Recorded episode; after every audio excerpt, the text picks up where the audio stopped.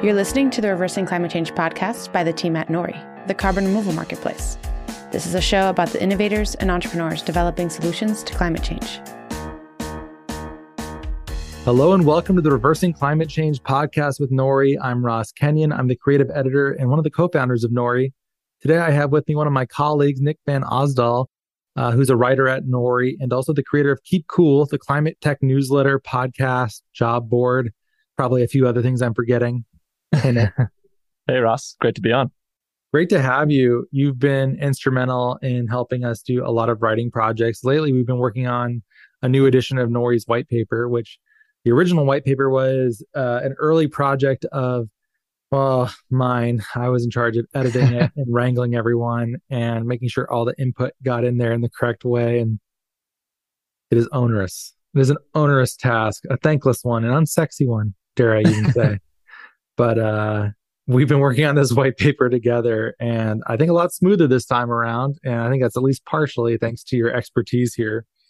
Yeah, well, I'm glad to hear that you feel like it's it's going more smoothly than the, the first rodeo. I've certainly enjoyed sinking my teeth in, and it's a good challenge to try and wrap your arms around documenting everything that goes into something like Nori's marketplace and Nori's products and Nori's methodology and making it all work together. Yeah, I'm hoping even by the time we publish this, maybe the first two sections will be published. We should talk about that, but that would be a nice tie in for this show. But yeah, the first time we did it, I don't feel like the technology was around to do this in nearly as neat a way, but we've been using Gitbook for this time around, mm. which is which is much more like GitHub, which you know you have repositories that you can update, makes sense to software people. It's modular easier to do things in a modular fashion. Whereas the first white paper we did was a PDF, essentially a hundred something page PDF that right. had a designer come in once the text was done to format everything. and it's like the stakes are so high. If you, yeah, you know, a word was missing, it could mess up an entire block of text and you have to start over to fix it. If you want to say right. anything new, you have to go back to the designer you find yourself like changing the way that you describe things in order to make the paragraph fit well on the page as opposed to saying things the way that you want to. God, I don't think I ever had to do that, but it wouldn't have surprised me if I did have to do that. I think I've kind of blocked those memories out. It was a, it was a really hard project where you have um, multiple people at Nori and I think some outsiders from Nori too, contributing their knowledge, pulling stuff from other sources, trying to make what one hopes is a canonical document of Nori's thinking at a given moment in time. And now we're trying to do this again, but in a way that's easily updatable and modular and less pressure and less design obsessed too. Mm. It lends itself well to the idea that everything that Nori or many of the things Nori does at least like will change over time and probably will evolve. And I was talking with another carbon removal company recently and they had just put out what they called kind of like a proto protocol where it's an explicit acknowledgement that these things are open for review and comment and discussion and that that's welcomed. It's not intended to it is intended to be as you said a really one-stop shop resource to learn everything about nori and, and what nori nori's perspective on carbon markets in the world but that those things are growing and evolving at the same time. I wonder how many resources like this even get produced by companies these days. White papers, certainly the Bitcoin white paper was probably the first one in the industry standard setter for mm-hmm. everything that came out of crypto afterwards. So there's definitely part of that. Okay, I'm going to like reveal a lot about Nori's marketing woes and struggles here, but we have so much good content, I would say. I'm not even talking about the stuff that I'm really involved in, though. I'd like to think it's included in that category. But we have so many articles and blogs and landing pages. And if you're trying to design the information architecture of a website so that people can, the person you want to find a thing will find the thing without having to wade through too much or be so dedicated to consuming all of your info that you've ever produced since the beginning of time. How do you arrange things? And we're at this point where we're like, how many pages do we have that are functionally orphaned that we spent a lot of time on that are great assets, but get seen by seven people? And I guess the hope is that a white paper has the knowledge that you need to have well organized. And even if there's other pages that are better for certain things, is this kind of like the kitchen sink where mostly everything lives. I don't know. Is that how you think about it, or is that the wrong way to understand this document? I do think about it in that way. And I think the job has in many ways been, as you said, myself sinking back into what Nori's published in the past and curating the most relevant pieces of it, or at least making sure that th- those perspectives are integrated. And then also, you know, linking out to documents that can still live on their own and are pretty up to date. So, you know, even I've still been discovering stuff from Nori that I didn't know existed, but that is great. So it speaks to your point about these things aren't always easy to discover on a white paper, but yeah, now trying to bring it into in together in a doc that represents it or at the minimum gives people a jumping off point to find that. So there is some re-architecting of the pathways as well that goes into it. Yeah. I think one thing that's cool that definitely comes from the world of software development is you can also have changes tracked too. Mm-hmm. So something that might have been canonical at one point that we have since changed from because every company certainly must pivot and make changes. You could say, oh, they used to think this way, but the change is tracked here. So you can see how our thought has grown and changed. But I'm describing a very small subset of people like the extreme nerds. how many people are going to want to do that? I think people would like to know that a company is transparent and does do that and it is available how many people want to track changes through GitHub or Gitbook? I have no idea. But right. that is how many people read all of Charm's protocol? I don't know, or, or just glad that there is an announcement about it. Uh, I think if you read everything you were supposed to read in any sector, I don't know that you'd have time for doing anything else. So it's nice that some things exist. And if you want to, you can check it out. But also, you're making other types of assets too that hopefully are more accessible to the non elite cadre of people who will consume literally every single document you've ever produced and want desperately to be an insider at Nori or Charm or anywhere else. Yeah. Right. And it speaks to the importance of including those levels of depth within the same document, right? Like a white paper should have a lot of deep granularity, but it should also have an FAQ section that's, you know, people can navigate to first. If they're like, I'm only have 15 minutes for this, let me find the section that distills the questions I might have. I've started and I have no idea when I'm going to finish this because I've been too busy to read too much lately. But I started reading Balaji Srinivasan's The Network State. Mm-hmm. Have you have you cracked that one or? I have the PDF on my computer and I have not yet started it, but I intend to intend to read some of it. I Probably not all of it, to be honest. I, t- I took a picture from I think the first page, but he says I've created a one sentence, one page, one essay, and one book about why we should be looking at network states and what what these like virtual opt-in governance structures might look like for the future and with regard to the nation state and how things will change. It's like that's such a I, I posted it in the marketing channel. Nori, I'm like, this is brilliant uh, because we should do that.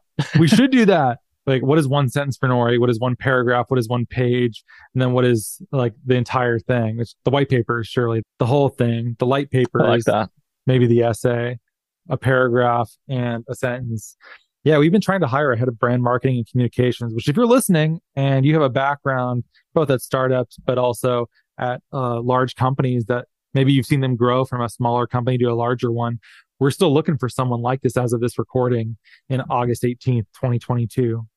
This is one of the reasons I, well, it is the reason I brought this up. I was trying to hire this person is where we all have different stories we tell about Nori about what we think is most important or what we see as the innovation or the changes we're trying to bring to carbon removal or anything else. And I'm not always sure that the best story, and a lot of it depends on the audience, but I'm not sure that we have um, the most coherent story across every audience group. And it also depends on which Nori knot you're talking about. And if you're one of the more recent hires, it's probably even harder for you to explain all of the things that we touch and and why and why we think that the way that we do. So there's a lot of difficult communications problems that are not just talking to the external world, but also just how do you bring people into a culture where they understand the mission and also not know more than they really need to. I've certainly been in meetings where I'm like, yeah, I don't need to know this. this how do you use Asana? I don't care. I don't need I don't need that info. Not for me. Not for me. So like trying to find like the, the correct amount of information and when to be to be useful. Anyways, I love that that strategy. So hiring someone like that, we're trying to figure out better ways to tell stories. If you're listening here, you probably can tell it's really important to us. So much of what we mm. do is communications oriented.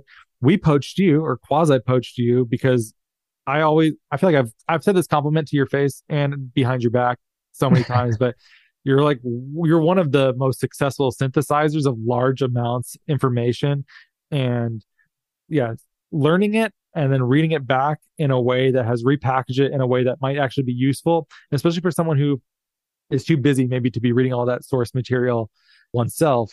I often and Paul especially, I think Paul is probably your your biggest fan. I don't know if you agree with that, but yeah.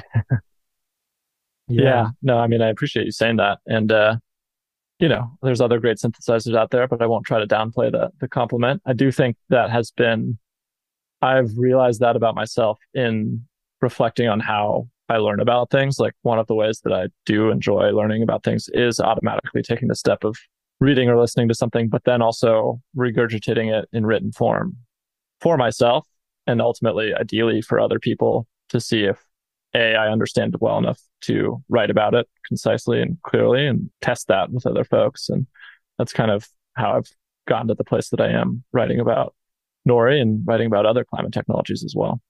So seemingly communications is something that you think is pretty important that is maybe under repped in climate tech. I don't know. Do you actually even think that? Yeah, I do think that. Uh, it would be hard for me to quantify, but I did see a pretty interesting tweet from, and I forget who, so I'm not going to be able to credit them live, but they said something to the effect of they think that climate media or content or journalism or communications is the most high impact but underinvested one of the more high impact but underinvested sectors within within climate. And we're starting to see some more kind of traditional venture fundraise, fundraisers like flow into companies that do communications work. Pique Action is one example. They make really stellar micro documentaries on climate tech companies, but I think there's a lot more room for people to be playing the communications role that is so vital to scaling a lot of solutions and convincing folks to invest in in it, whether with their money or their time. Is that why it's considered undervalued? Is that there are solutions or companies that need funding and comms as a way of driving more money into the sector? Is that is that the primary way it's measured or something else? How, do, how does one even know that? I would say that would be one way, but also just looking at the sheer number of climate tech startups that perhaps like, you know, Nori has grown up in the past three years in terms of how it tells its own story and how impactful that is to you know, finding customers or folks to work for you. Like there's a lot of companies that need that help because telling your story as a climate tech startup shouldn't be, it shouldn't be hard to convince people why it's important, but it can be complicated for folks that are coming at it from, you know, a more scientific discipline or not necessarily people that fancy themselves as born communicators. So especially like pre-seed and seed stage companies that don't have a ton of money yet to hire folks to help them with that type of stuff and are probably focusing on, you know, real hardware engineering problems. Like how do you how do you make time or find the money or hire the right person to tackle some of the same communications challenges that Nori is trying to trying to work through? We recently hired a new senior marketing manager named Heidi, who's been uh, fantastic. But she's saying many of the companies that she's worked with in the past, their problem is that they don't have any content and they have to find a way to jury rig something that is halfway useful to anyone. They're like, all right, content marketing is a big deal. What can we say that will actually be worth a hundred shares on Facebook or right. like, and our problem is, is the opposite end of the telescope. We're like, if it's like thousands of hours of audio and so many pages and so much content. Now there's memes. Now there's memes to keep track of too. I'm sure yeah, that's a, all anyone wants now. Yeah. I was talking on some other show. I think that people either want like really long form stuff. They like they want 20 hours a week with Joe Rogan, or they want a meme and nothing in between. so, right. And even the way that some of the platforms where people find get their distribution from, like you can see things like the Twitter algorithm change in real time. Like threads were such a big thing for a while and still are in some capacity. But like as someone who is also trying to grow his own Twitter audience, like myself and people I talk to about it, like it seems like it's already moving past the threads now and wants like witty memes and one liners. And yeah, it evolves with the people's taste and the people's desire. I love the idea of prioritizing memes. That's cool. I like that when I look. The idea of prioritizing snappy one liners on Twitter sounds terrible. That's like the thing I hate most about Twitter is the I don't know who needs to hear this, but blank, blank, blank. I'm like, cool. We were yeah can we retire this like snarky insufficient context takedown? yeah yeah that's a whole nother can of worms is social media friend or foe but uh we try to use it in good ways to talk about things that are important yeah or I feel like we try to use it at least for the the memery as some sort of relief from yeah doom scrolling and also community building and having a culture and just sort of I don't know. I feel like there's a great um God, what is that movie called? I always forget it because it's so close to Gulliver's Travels. It's called Sullivan's Travels. Have you ever seen this movie from the 40s? I haven't. It's about this film director who very much wants to create like a film about poverty. He like wants to make he, he's like a sort of popcorn Hollywood director making like mm. uh, swords and sandals, like big movies and like whatever and he wants to make something serious about yeah the economy and he goes on this he goes on these travels he goes on on a mission to like find the common man and all the all the common men and women he meet they basically say like hey our lives are not that good. Enjoying your comedies or your adventures were the things that took us away from our hard lives. Like you've you've shorted us essentially by refusing to entertain us. And now you're trying to direct the spotlight back upon our suffering. We're trying right. to avoid it a little bit. We had relief for 90 minutes in the theater. Thanks and, a lot. Yeah. So i feel like there's at least part of that that's operating here too trying to morale building i don't know right. I like and make it accessible to other folks too because you know otherwise it could just be really serious and scientific and economic all the time with respect to something like carbon removal. Yeah, and I think a big part of it is just trying to make uh, some of these ones that are kind of in groupy, trying to attract people from outside to be like, "There's something funny about this. There's something interesting, but I need to learn more so I can be in the club." Like, yeah, something is happening here, but I don't know quite what it is. I think that's yeah. a quote from a Bob Dylan song, but I forget which one. I think it's stop. Hey, what's that sound? Everybody look what's that's that uh, something happening here. Yeah. I don't sing a lot on the show, Nick. Why did you do that to me? Why did you? We're not that? even in the recording studio. We're not that's even. Next. We got fancy. That's our next hour long session. Yeah, I kind of. I actually went into this show not wanting to bring up the memes because we've done so many things lately that are either directly about comedy and, and meme making or touch on it. And then of course I'm like, well, back to me and all things about me and being self-involved. Here you go. Memeing about memeing. Yeah, I can't even. The zeitgeist. The zeitgeist. Yeah, well, I want to tell people about Keep Cool, give people a chance to follow your amazing work chronicling climate tech. And also, just you have such a great vantage point on everything that's happening in this space. You've been covering a lot of carbon removal. You've been podcasting with people in the carbon removal space recently. Mm. I'll just give you the floor. What's what's something that you're thinking about? What's uh what's an, an area where you have active thinking happening? Yeah, so there's a few. I mean, one big one that's a bit more broad is, you know, we've just had the Inflation Reduction Act passed in the US and kind of that's fantastic and really came out of the blue a few weeks ago. Folks thought that kind of big government legislation was was dead in the water for the next two years, but they managed to pull it together and includes $370 billion of funding for climate solutions, energy, even environmental justice. But the big question for me coming out of that is kind of like, what's next? You know, that was such a big surprise. So where else should we be attuning our attention on the policy front in other countries to make sure that this money actually gets deployed in ways and tracking like how that actually happens at the state and community level? So I think for the next five years, how the spending in the US pans out whether it drives what people expect it to or what hurdles come up for companies that would want to use this capital or see some sort of tailwind from it. Like that's going to be a big story for a long time. And I'm curious what comes next on that front. So that's one thing that I'm thinking of kind of in the big aperture of things that are happening in climate within, you know, carbon removal as an example of a specific industry. I think there's some really healthy tension between all of the demand side tailwinds that we've seen this year with a lot of people coming out raising money for venture firms to invest in carbon removal startups, coalitions of companies banding together to make advanced market commitments to buy carbon removal credits.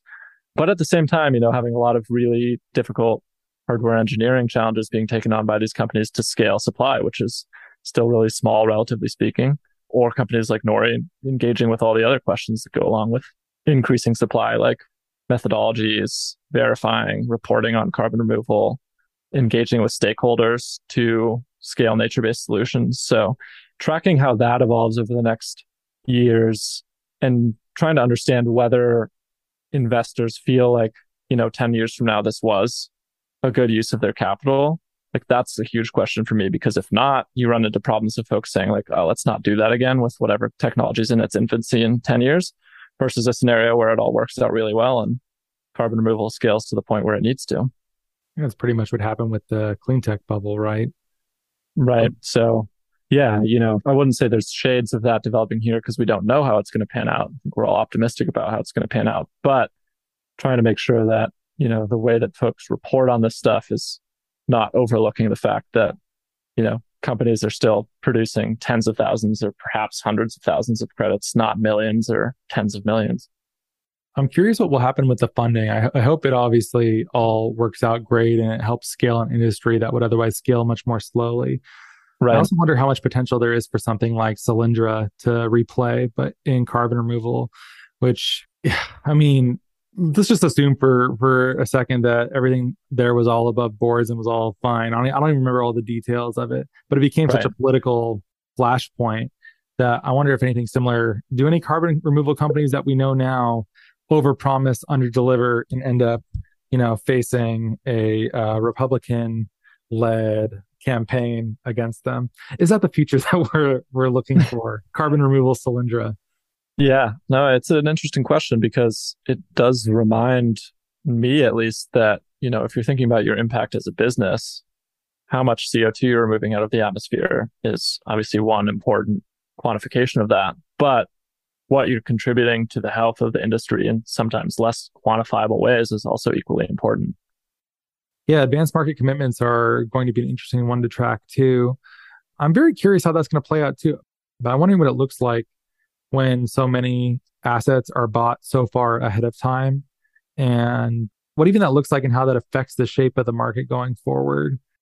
Yeah. And I think they do there is one benefit which is, you know, folks also try to kind of mete out the way that the commitments work over time where it's not just like an offtake agreement that, you know, we're buying all these credits in 2022 and paying you for it now because if you schedule it over the course of, let's say, eight years out to 2030, that helps companies that are providing the credits.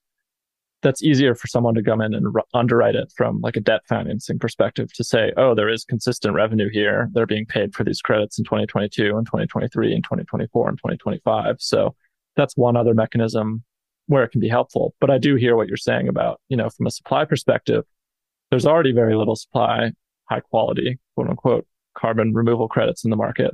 And a lot of the supply that's going to be created from now till 2020 or 2030 is already accounted for from folks that are banding together to make these advanced market commitments. So it could be supply constrained for a very long time as a result. Oh man, in some ways it feels discouraging to me to even look at these numbers though. They're like a billion dollars buys you like a rounding error. Five minutes of global warming or something like that. Yeah. I, I haven't done the math, but yeah, 50 gigatons of greenhouse gas emissions annually globally versus perhaps a few hundred thousand removal credits or maybe a million. I mean, I'm I'm certainly on team order of magnitude per annum per annum. Let's just keep keep going. But in some ways, watching this happen, I feel I, I can feel not not to contribute to the doom scrolling moments, but some that's the thing that I almost feel like most discourages me within carbon removal, which is weird because most people I think get most excited about seeing the money flowing in. But whenever yeah. I see those numbers in front of me, I go, "Oh, good grief! this is such a." Do I have to edit this out? Is this going to bum everyone out? Also, this is nothing badly being said about Frontier or anyone apart no, of totally that, any company. Nothing. I have nothing but respect for all of that. But ouch, man. Like, are we going to be able to do that? Do you think so? It's a great question. You know, solar is an example of, I think the photovoltaic cells and solar panels have in, and I don't even know exactly how folks measure their efficiency, but those have been improving at 34% compounding rates for 20 years now. And so something comparable is needed in carbon removal to get to some of the scales that, I don't know, like a body like the IPCC talks about and wanting to see the world remove 10 gigatons of CO2 from the atmosphere annually by 2050. So it's possible. And I think this year's been a big step in the right direction and you need some of those demand signals to encourage people to work on this problem.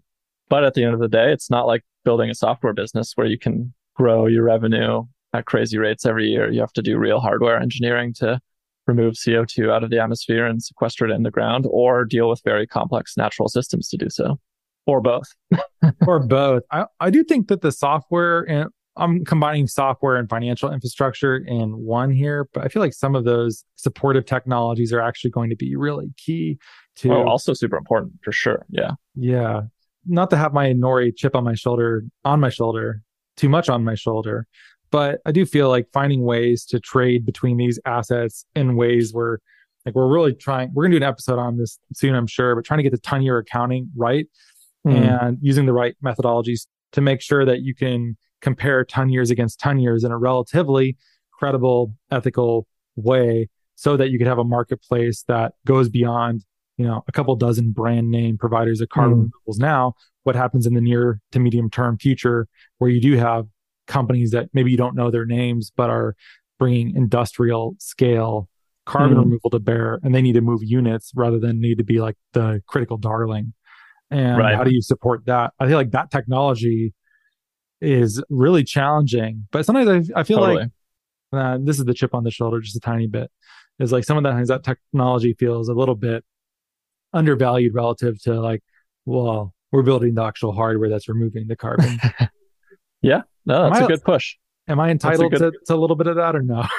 you are because I mean you brought up the whole of aligning incentives and aligning on the methodologies and the standards, like all of that. I mean, look at how messed up voluntary carbon markets have been historically. It's certainly no easy problem to solve either. So yeah, when I was talking about software companies, I was thinking about like your traditional SaaS public equity that performs really well in your retirement portfolio where I don't know, they make sales software. I'm not discrediting the hard work that climate software companies do. I mean, I sometimes catch whiffs of that myself too, though, where we're so focused on supply being the the bottleneck and, and supply being the problem. And we'll see companies start up within carbon removal. And it seems like the thesis is that the problem is that the buying side of carbon removal is too difficult. I do not think that is the case at all.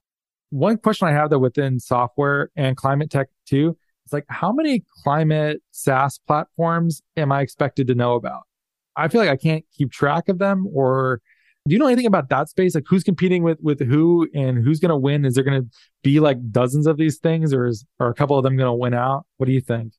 Yeah, I mean, this betrays that I've spent more time thinking about companies tackling hardware solutions too. So perhaps I should be more mindful about that. But I mean, there's a whole bunch of challenges that software can be applicable to in climate, right? I mean, accounting for emissions is the first that comes to mind. And there's some players that I think already have a lot of brand recognition in that space and do work. Like Watershed is the one that I have this. The first email you get when you sign up for my Keep Cool email says, Hi, thanks for joining. Like, tell me about one company in the space that you're excited about or you know if you don't know about one then you'll you'll learn about one soon and i think watershed is the most common answer that i've gotten so clearly wow, they're doing something right yeah um but certainly not the only space where software is relevant to to climate of course like there's a lot being done with kind of like the internet of things and improving data sensing across all kinds of different things and you know this is relevant to nori when it comes to technologies that take up data from farms and soil. And I think that's a space that I do not know as much about. And then there's a lot of companies that are trying to tackle logistics problems, whether it's in something like shipping, where, you know, even just improving the efficiency of these giant freighter ships that cross the world with all the stuff we order on Amazon, like just increasing their route efficiency could reduce emissions significantly. So people are thinking about all kinds of issues like that where it's all interconnected and it all ties back to energy and that ties to emissions. So it almost sometimes I feel like my aperture is too wide of like, is this like climate or are they really just trying to like save transportation companies money? Which, you know, could be both. I saw a tweet recently that was arguing that there is an overrepresentation of software people in climate and that is a bad thing.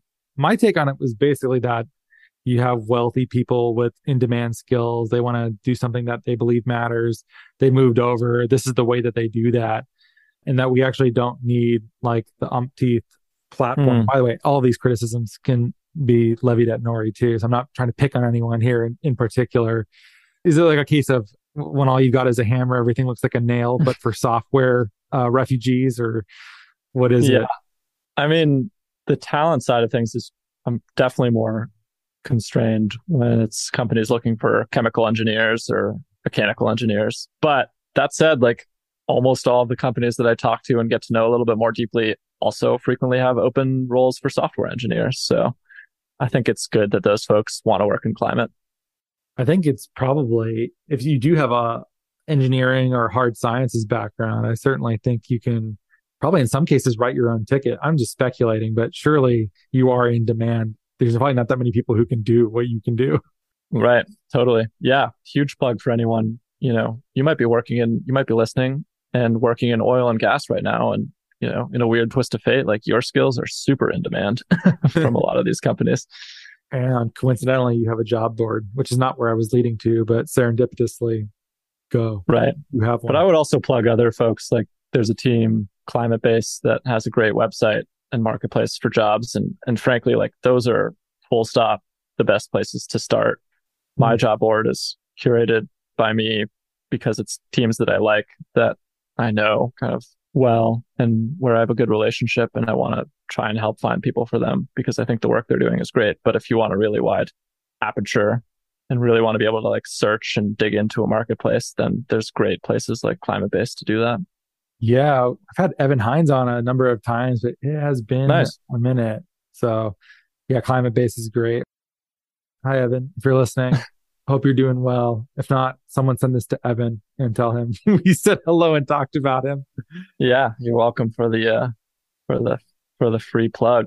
Yeah, instead of Nick promoting his own stuff, he downplayed his stuff and talked about yours. So be nice to Nick. Okay. He's a pal. Yeah, come to Keep Cool for, you know, your entry point to learning about all kinds of different solutions, whether in written form and podcast form. And then we also uh, when we think there are really compelling roles out there, we do privilege those at, at times as well. You had mentioned earlier you did want to talk something about pragmatism and idealism within the climate space. I think you had some thoughts there. Why don't we why don't we dig into that thorny uh, little thicket? Yeah, I mean that is one of the more interesting kind of dividing lines that I feel like I find there's super intelligent folks on both sides of the fault and you know it's really this question of like how quickly is it possible to actually like decarbonize the world? Is this like a, you know, primary energy generation globally is still above 80% reliant on fossil fuels. So, you know, what would it take to get that to 0%? And that informs a lot of the types of discussions that folks have. And if you are really thinking about things in terms of like a highest ROI on your dollar, like what types of solutions you invest in. And I think there's certain folks that you know, don't want to see a single new natural gas fired peaker plant open anywhere in the world. But then there's other folks, you know, if I talk to grid operators, like their perspective on something like that is uh, that that's not exactly the most realistic thing in the world. So I think digging into that dichotomy is a very fruitful exercise for me when I go out to talk to other folks because I don't know, it just sparks a lot of interesting conversation. I've been working on a project I don't want to reveal too much about it, but I think it's going to be a fun one when it gets released. And we were talking about some of the durability and permanence debates within carbon removal. And I feel like there's a lot of this going on in there hmm. where there's a lot of, for lack of a better term, there's like a, like a purist tendency towards wanting, you know, or I associate this with maybe like the carbon take back obligation. If you mobilize a ton of fossil carbon, you should return it to the same type of sink from which it derived. So, sure. so comes out of the ground, comes out of a subterranean reservoir. You know, it should go back in there. So you should be capturing a ton and turn returning it to the lithosphere, and which would make gas pretty expensive. Uh, proposition, right? Uh, though I'm I'm like pretty favorable towards being a little bit more pragmatic. I, I, that to me strikes me as probably just and there's an equation in there that it feels just right there's like an equality between the actions so i get that and i respect it i can also see the case and i, I lean more this way myself that over the next century our technology should and must develop at uh, intense speeds to catch up. So merely storing carbon dioxide somewhere out of the atmosphere or ocean for decades or a century is very valuable because during that time Right. We should we need to figure out scalable and cheap permanent carbon removal.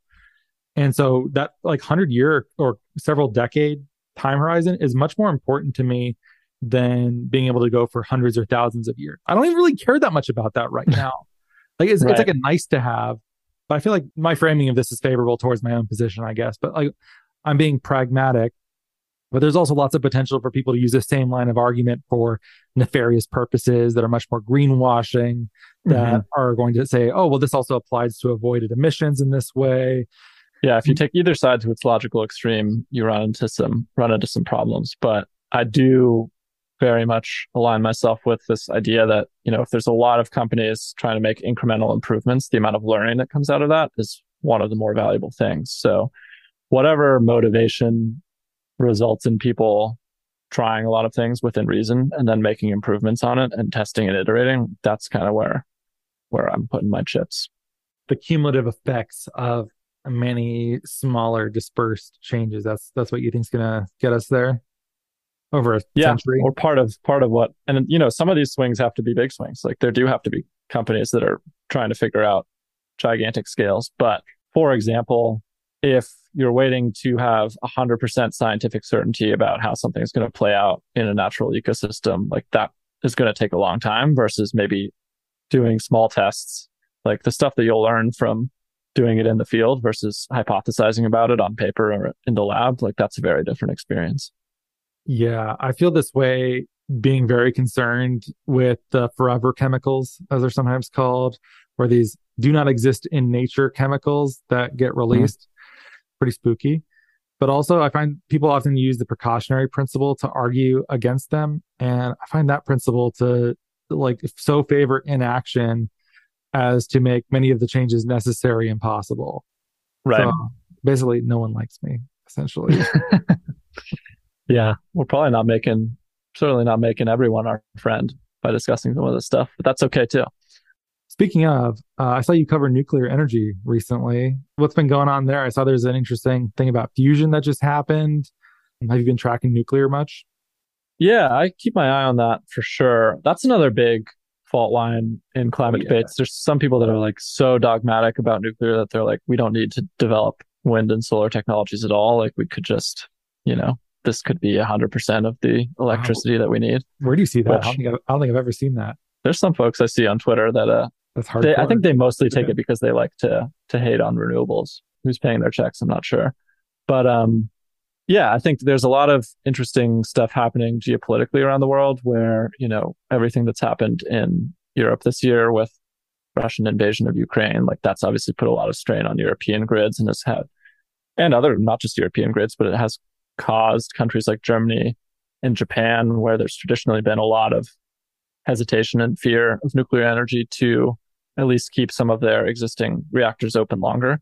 So that's an interesting development. My mom's from Germany and says that like this was the first year on social media where she actually saw like it used to all just be like kind of more 1970s environmental style folks, environmentalist style folks saying like we can't have nuclear energy in our country. But now she's like the sentiment out there has definitely shifted from her vantage point. And then on the tech side, a lot of companies getting a lot of funding to try and build smaller reactors that are easier to build and easier to deploy. Yeah, I think my holistic perspective on it is like this plays a role in a diversified mix of energy sources.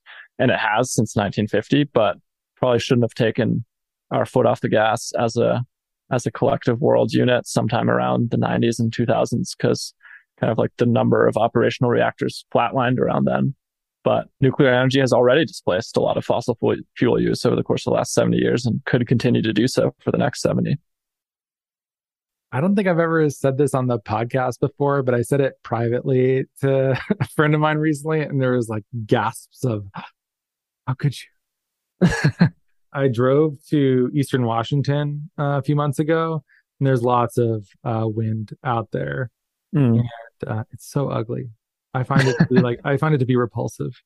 And if I think that, and I think it's important, I can't imagine what the average person thinks. So I think like a lot of these fights over renewables Um, there are some places where seemingly it's politically popular despite being in a conservative area. Like I've seen solar in Texas um, is often surprisingly popular and things like mm. that.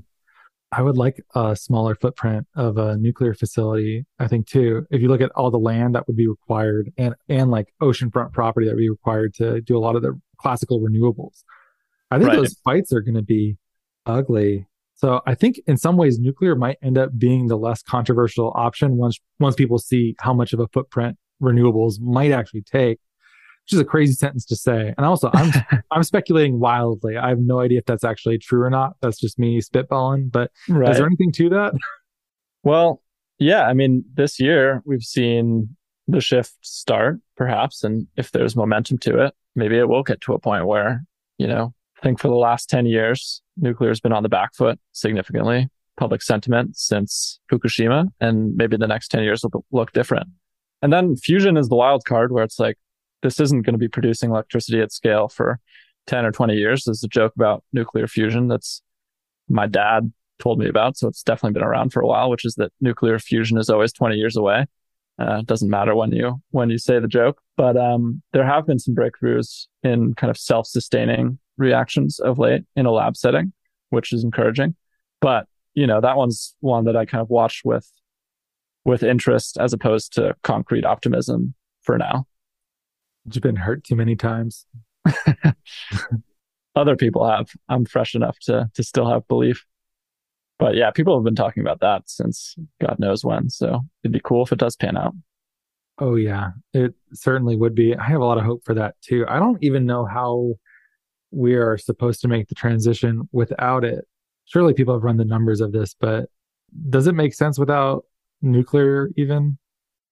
You need some type of firm power source, whether that's nuclear fission or, you know, for a long time, it'll probably still be a lot of natural gas, which is not as emissions intensive as coal, but certainly still produces carbon emissions. And there's problems with methane leaks along the whole supply chain.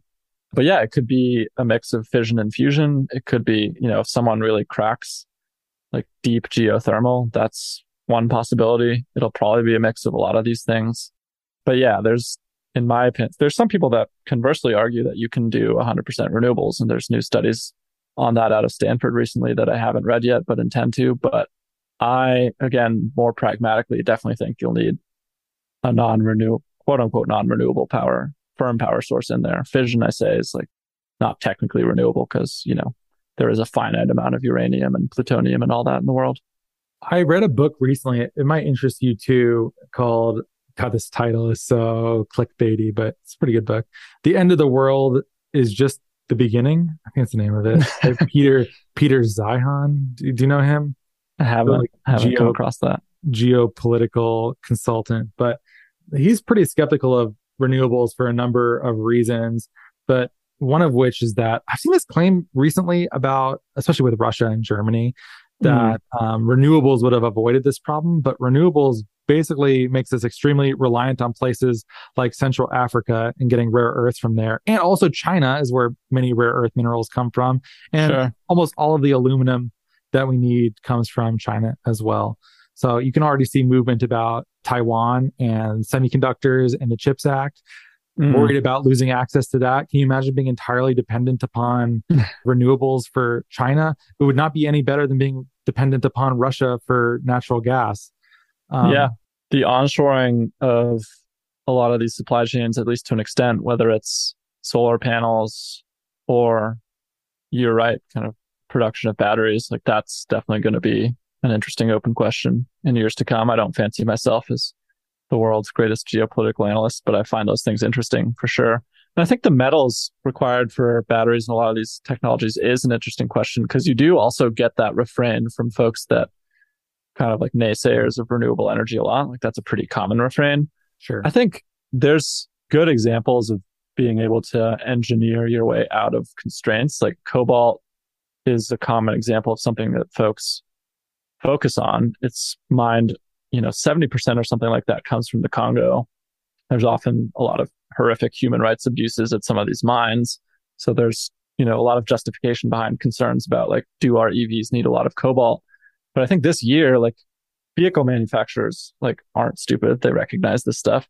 And I think like half of Tesla's cars that they've sold this year are produced with batteries that no longer require cobalt. So folks find solutions to these things, if not right away. And I'm thinking about Germany's natural gas problem at present, but like I think in, in some ways it can be a good catalyst for innovation. I think you're right. And I hope you're right too. I think just people maybe oversold that story of renewables sure. have gotten us into this problem. And it's, it wouldn't have gotten in, into this particular problem, but it introduces, although does having dependencies upon other countries, like the fact that we bought Russian oil and gas, the West bought, wasn't the right way to say it. They probably wouldn't like that. Is the fact that Europe, they probably don't like that either. They consider themselves part of Europe. Is the fact that the EU bought Russian oil and gas. Did that prevent war from happening sooner? Potentially, like the fact that our economies were intertwined and it caused such hardship for them. I think they've rebounded some since, but do you think the fact that we were such serious trading partners prevented more overt types of conflict? Like if we were less reliant upon Chinese exports now for the United States, would conflict be for like uh, world Simmering. hegemon status be greater? Yeah. Is it? Yeah, it's conflict? a really interesting. It's a really interesting question. The Russian gas one in particular, like I can see your perspective, but I also feel like the decision to invade Ukraine came at a time when natural gas prices were already very high and Europe's mm-hmm. dependency mm.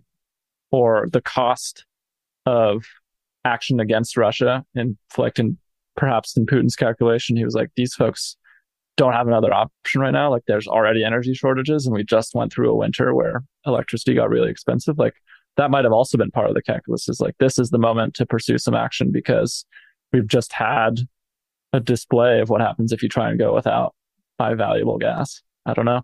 Interesting. Yeah, that's a good counter so, too. Yeah. Hmm.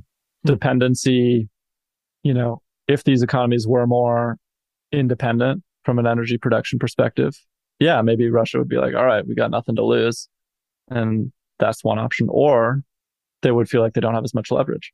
Or they just don't care because the thing that they want is so valuable that they will trade basically anything for it. So I'm going to come back on this podcast every week because we get to talk about all kinds of fun stuff. Yeah, yeah. I have to sign off here too. hey, normally we end it one question after I ask the worst question of the show, and then you know for certain it's time to go home. and today we can put a pin in it ahead of that moment. So how about that, Nick? Sure. sounds good. Anything you want to plug? You have your your Twitter, keep cool, the newsletter, podcast. Why don't you tell people where to find you? Yeah, the best place to find the Keep Cool newsletter is on workweek.com. That is my parent company that I work for, and you'll find the climate tech vertical on their website, or you can just Google Keep Cool and Workweek in the same search and you'll find it. And Workweek is, is one word. And then, yeah, find me on Twitter, Nick Van Osdol, no spaces, obviously, in my handle. And, uh, I like to tweet memes, but also serious takes about climate tech on there. And yeah, I look forward to connecting with folks. Great. Links to all those things are in the show notes. Thanks for being here, Nick. Thank you, Ross. It's been fun. Hey, thanks so much for listening. Send this to a friend. Go subscribe to Nick's newsletter. Keep cool. Thanks for being a fan of the show. Give us a great rating and review, as you probably already know to do if you've heard this sign off more than once, which surely you all have, unless you've fallen asleep at this point. It's pretty late in the show to be telling people what to do, but that's how calls to action work. Anyways, thanks for listening. Have a lovely day and goodbye for now.